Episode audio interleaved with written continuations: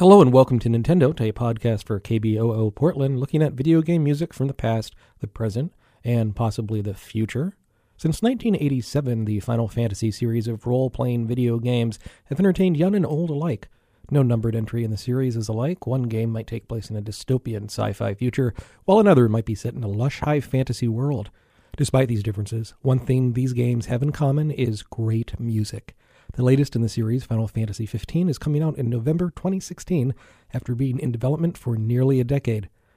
So grab onto your broadsword and mount your chocobo. It's time to listen to some of the classic tracks from the Final Fantasy video games.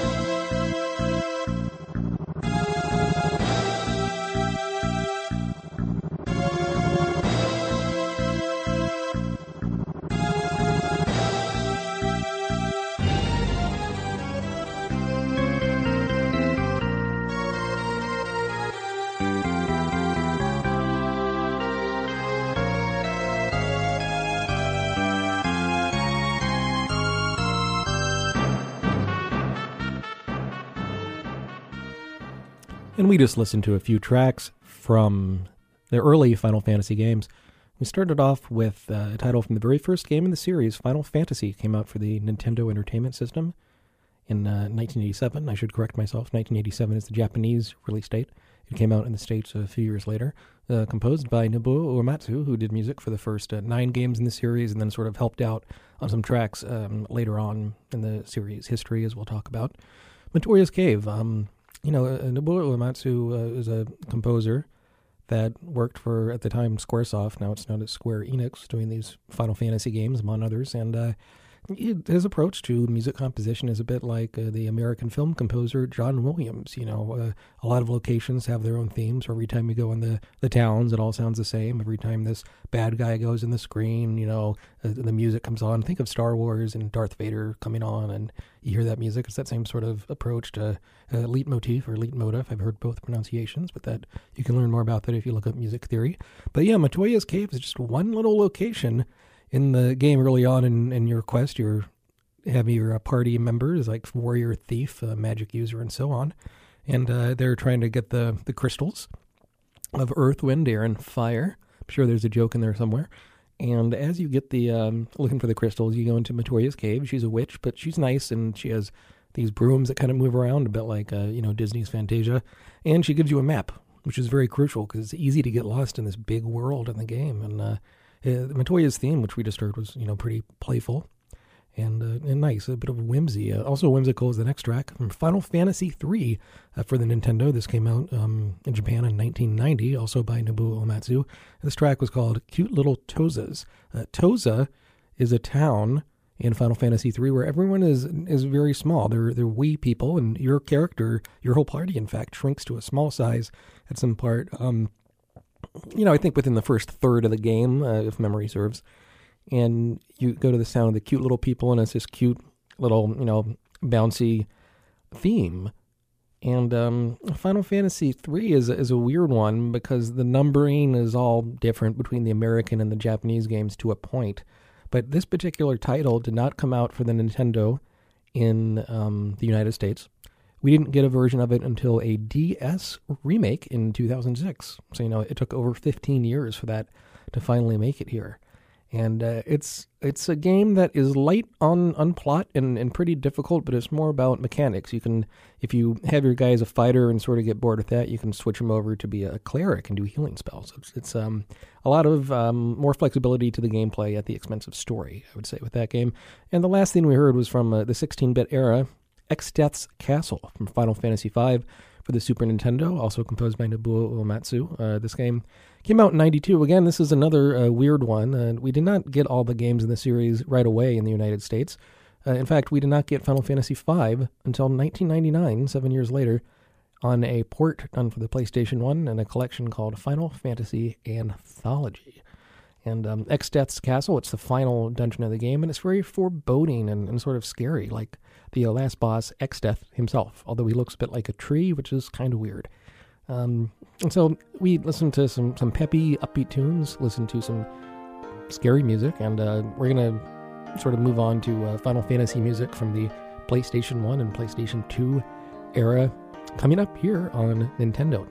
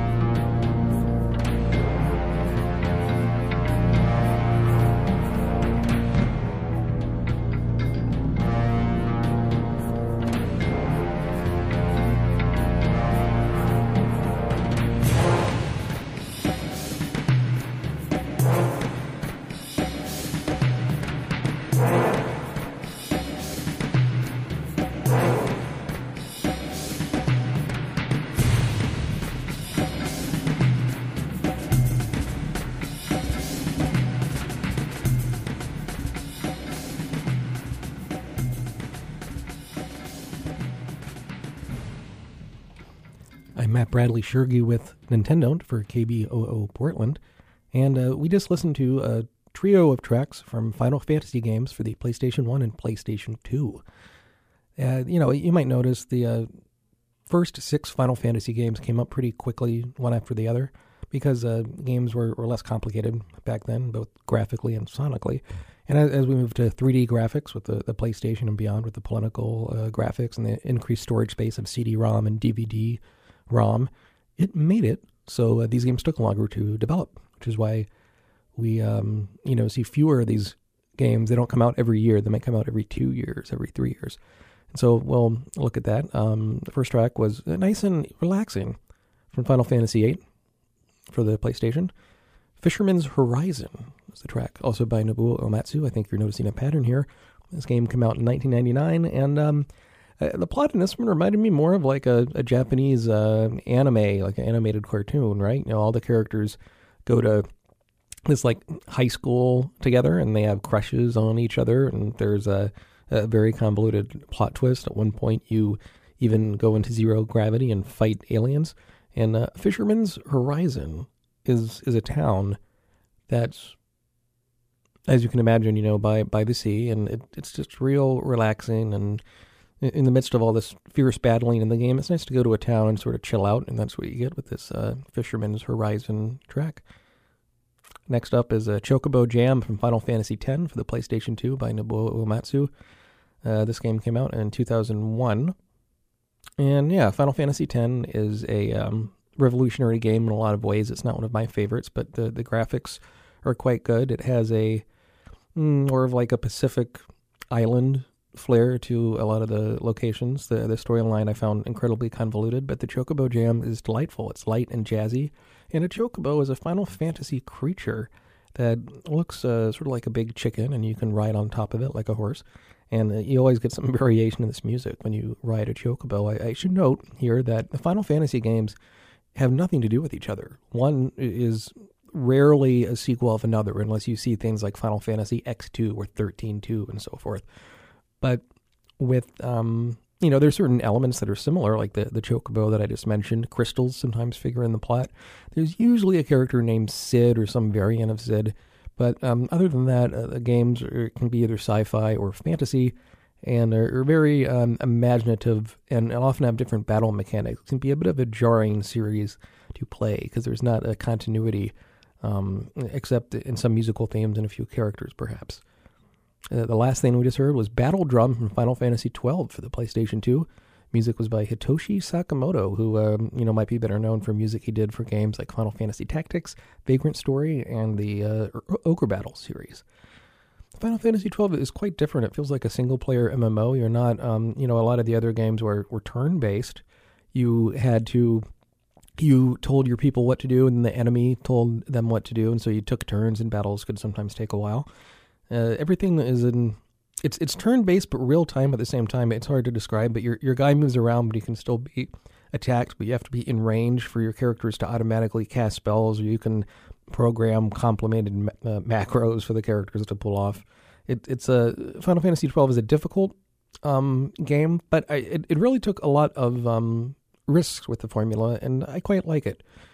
The battle drum track is, is very intense, as you can imagine. It's fighting music from the game, and it, it, if you like the sound of that, it, it's different from Nobuo Uematsu. I'd say it sounds more militaristic, um, but Sakamoto's uh, music is quite good. And if you like Final Fantasy twelve, you know, also check out music for Final Fantasy Tactics. Uh, I'm not talking about Final Fantasy Tactics music uh, this time around because I'm just trying to focus on the core Final Fantasy games. And so now we're going to talk about you know three more recent Final Fantasy games coming up next here on Nintendo.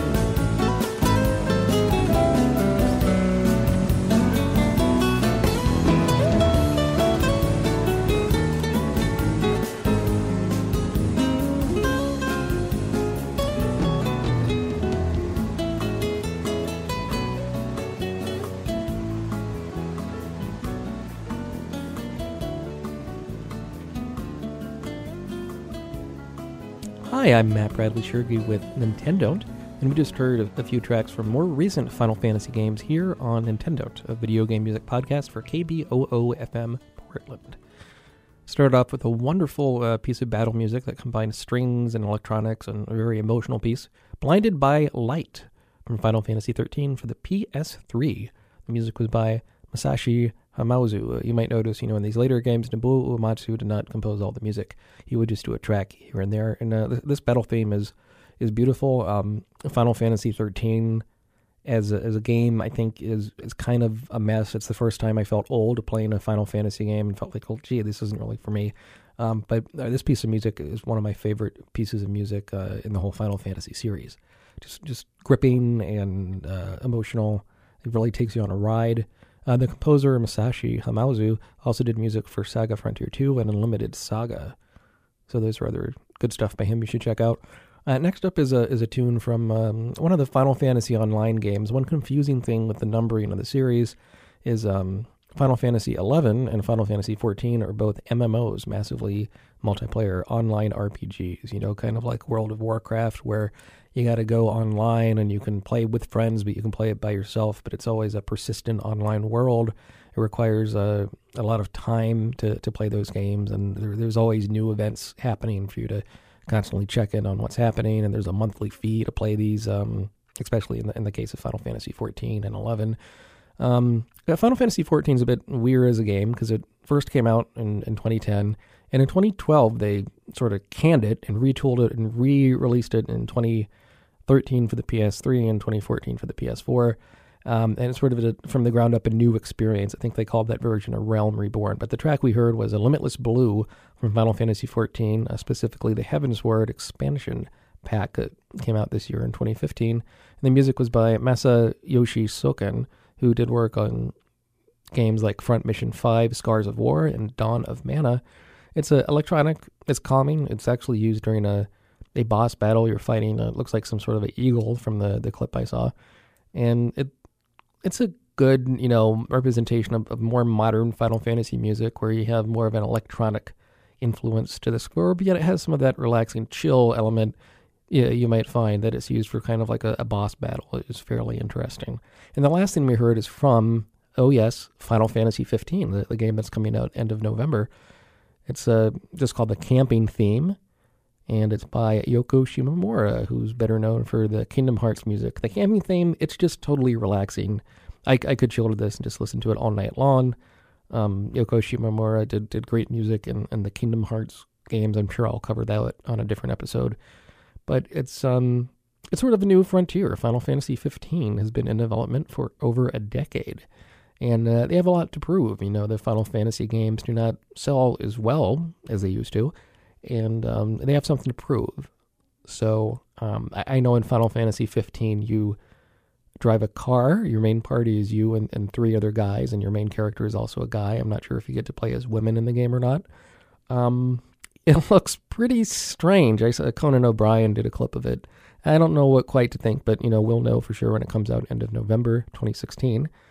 And uh, yeah, that was a musical journey through the Final Fantasy series. I'm Matt Bradley Shergi. I hope you enjoyed our musical tour, sampling, I guess you should say, of the Final Fantasy series. So I uh, hope you enjoyed this episode of Nintendo, a podcast for KBOO Portland. You can follow us on Twitter at Nintendo Show. Catch you next time.